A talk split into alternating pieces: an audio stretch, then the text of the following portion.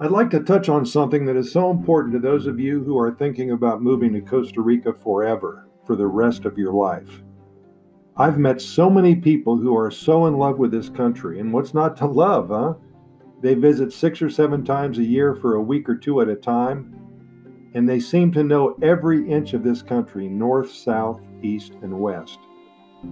They seem to be connected as if they are soulmates with Costa Rica, and they tell me that no matter how many times they've been here, each and every time they step off that plane, they have the same feeling, that magical moment of excitement, that perception that it is indeed as if it is their very first time here. And it's hard to explain, but if you have experienced it personally, you know exactly what I'm talking about. I've also had long conversations with those who have sold everything they own back home, perhaps in the U S A or Canada.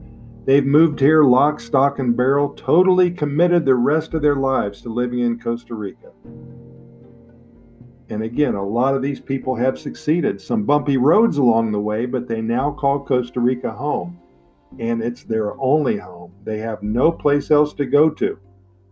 Costa Rica is it. But herein lies the rub. One must make a total commitment to adapt to a new life here. You must understand that there is a learning curve, a period of adjustment, so to speak. And it is during this period of adjustment that a lot of people give up. They throw in the towel. Two months later, they head right back to where they came from and where they now know they belong. Back from where they they had a life, but some reason that wanted to move to a new country. But now they don't have any place to go.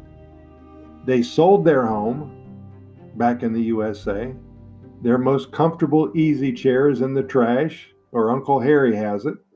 They have no ties in place, and they scratch their heads not understanding why in the hell they came to Costa Rica, with some wild thought swimming in their heads that this was now home for them forever.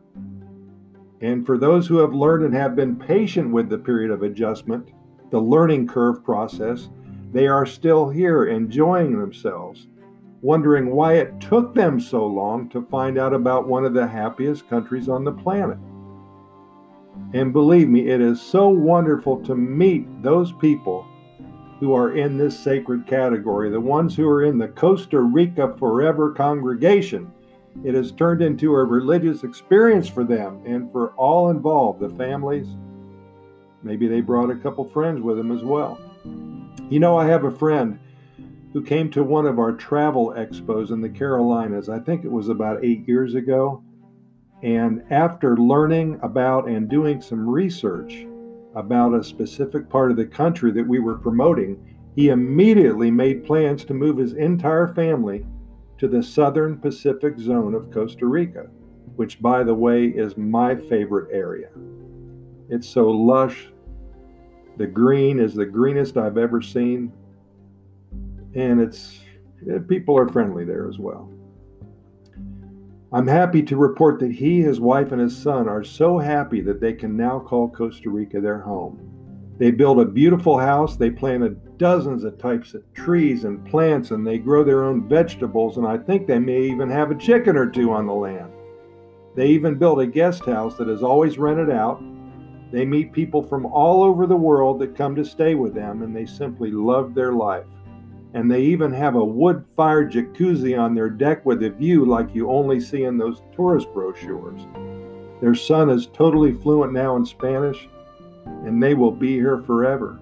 They've totally adapted to this new life, and they've succeeded in building an entirely new future for themselves.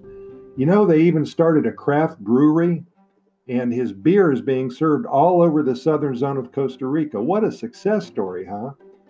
And I'm only telling you this because it can be done, but you have to want it so bad that nothing will stop you. Nothing will change your mind, no matter how hard it gets. And sad to say, for every success story, there is no doubt a dozen stories that don't end this way. Not a bad thing, but with a lot of patience and hard work, along with getting real good at the adaptation process, it could have turned out an entirely new life for those involved. In any event, it is what it is, and congrats to those of you who have made the move and have a big smile on your face, much bigger than a Costa Rican rainbow. As always, thanks for listening.